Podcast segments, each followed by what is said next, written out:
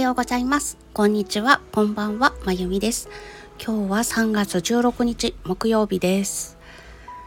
私が住んでいるエリアのお天気は今日も朝からとても良いお天気でして今小銀刺しとねちょっと組み合わせられないかなと思って試作しているサンキャッチャーを窓際に飾ったらキラキラしてとっても綺麗で嬉しくなりました。まあ花粉差は大変ですけれどもね今年長い。もう3月も中旬でいつもだったらそろそろ終わる頃なんですけどまだ続いてます。もうやだ。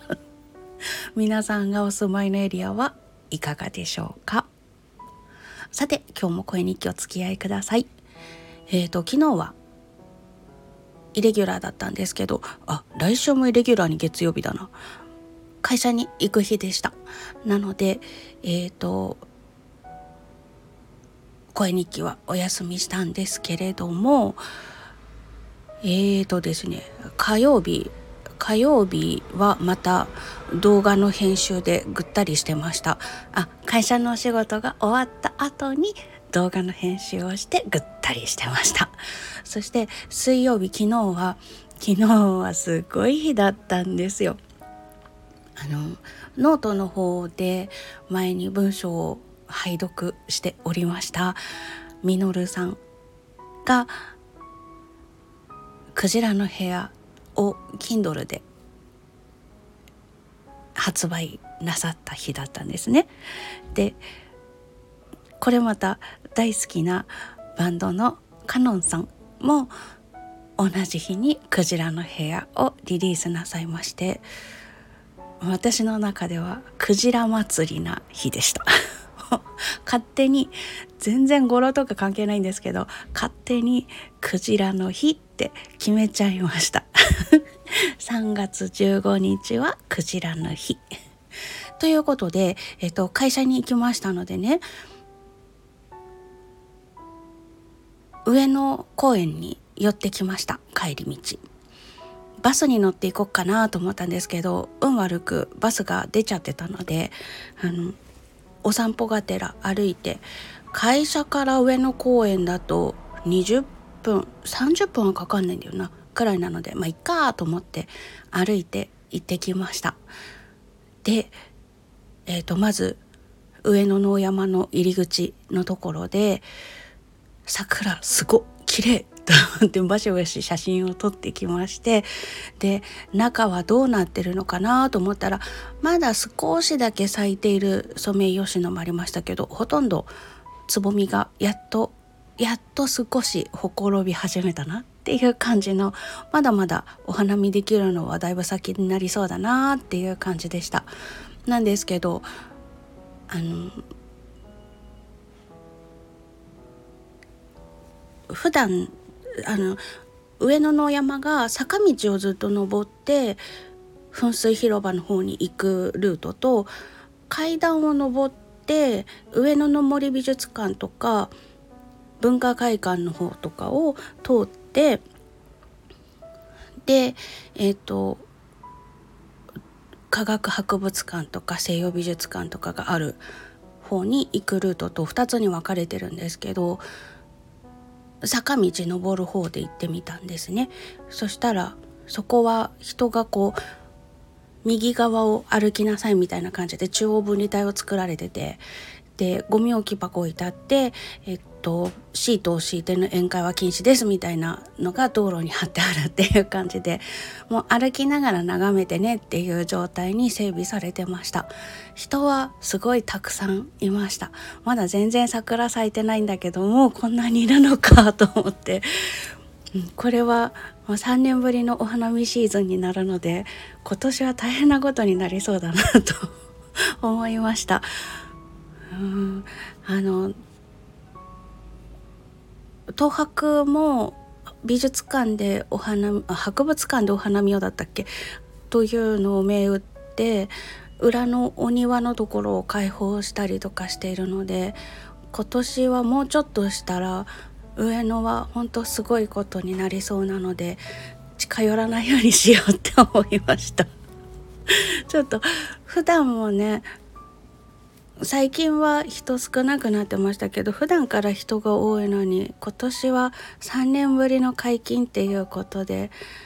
ねすごいみんなのエネルギーが集結しそうなので人酔いもしそうだしちょっと、うん、ちょっと 人混み嫌いだから行かないどこって思いましたがまあ昨日はまだ全然つぼみで咲いてなかったので歩きにくいなぐらいの感じで歩いていくことができました。で、えーと、目的は科学博物館のお庭のところにあるクジラの像です。クジラの日と勝手に思ったのでねクジラに会いに行ってきました。あのクジラ子供の頃からなんでこんな、ね、陸にあげられて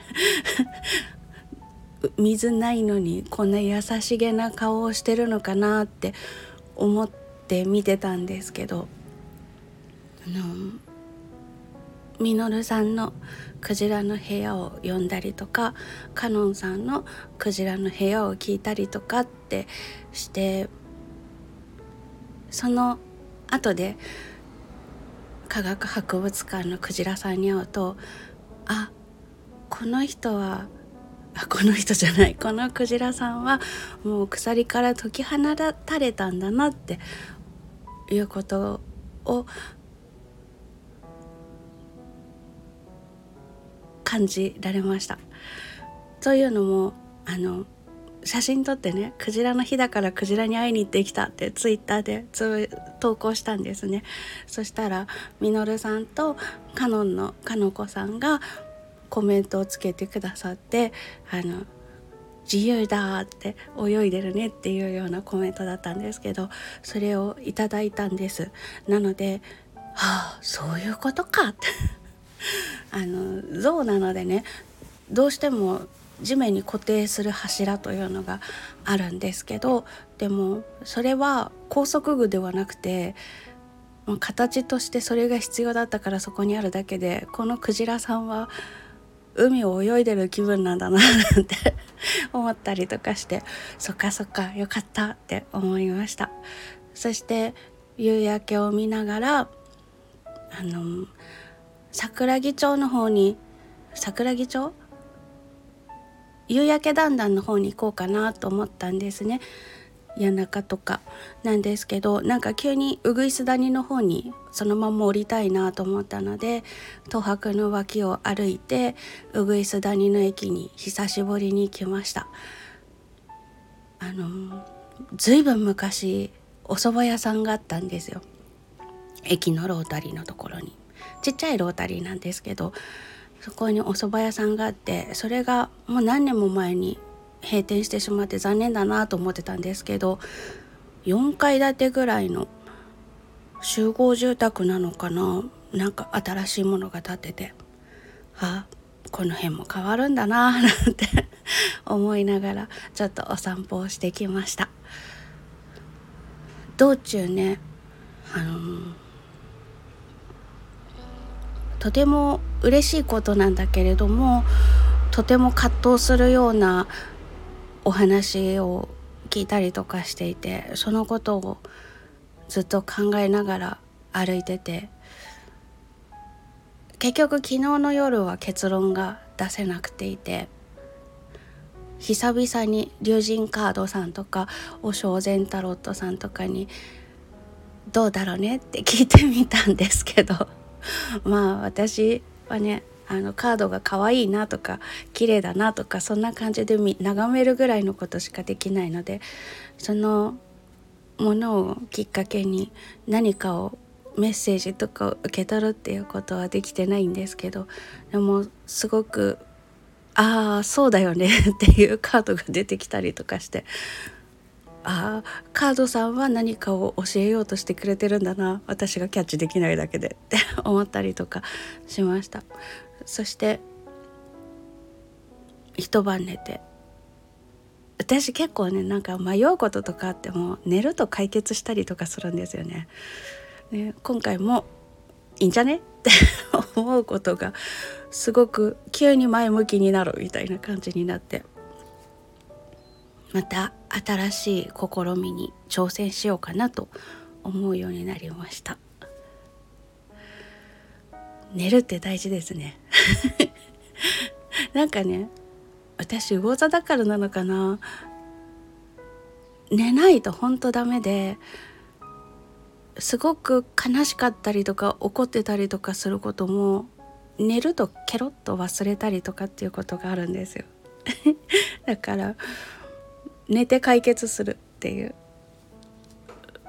まあそれも今度試してみてください。何かあったら。ご飯食べるとかね美味しいもの食べるとか寝るとかそういうすごく生物としての本能的なことをすると意外とこう余計な思考でぐるぐるさせられることがなくて良いのかもしれないなって思います。ということで、えっと、昨日はクジラの部屋がダブルでリリースされていたので上野の大山にクジラに会いに行ってきました。ついでにちょこっとお花見をしてきました。でまた新しい試みにチャレンジしようかなってちょっと前向きな気分になりながらあそうだ。小銀刺しのねくるみボタンのヘアゴムを作るキットも買ってきたのでそれを4種類作って遊んでみました。コロンとしてて可愛い。もうこれあの使いたいなって自分で思うんですけどうかつなことにヘアゴムにするのにゴムを買ってくるの忘れてた。ということで後で夕方スーパーに買い物に行く時にヘアゴムも買ってこようと思います。買ってきたら使ってみよう。すっごく可愛い感じになったんですよ。後でツイッターの方にあげるのでよろしかったら見に来てください。あインスタの方にもあげよう。ということでまあいろいろと悩みましたけれども一晩明けてすっきりして今日もお仕事を頑張ろうと思っている今です。小鳥の声が可愛いな。この時期は窓開けてると小鳥の声がよく聞こえて幸せですね。そんな朝でございます。ということで本日も声日記お付き合いいただきましてありがとうございました。今日も素敵な一日になりますように。それではまた。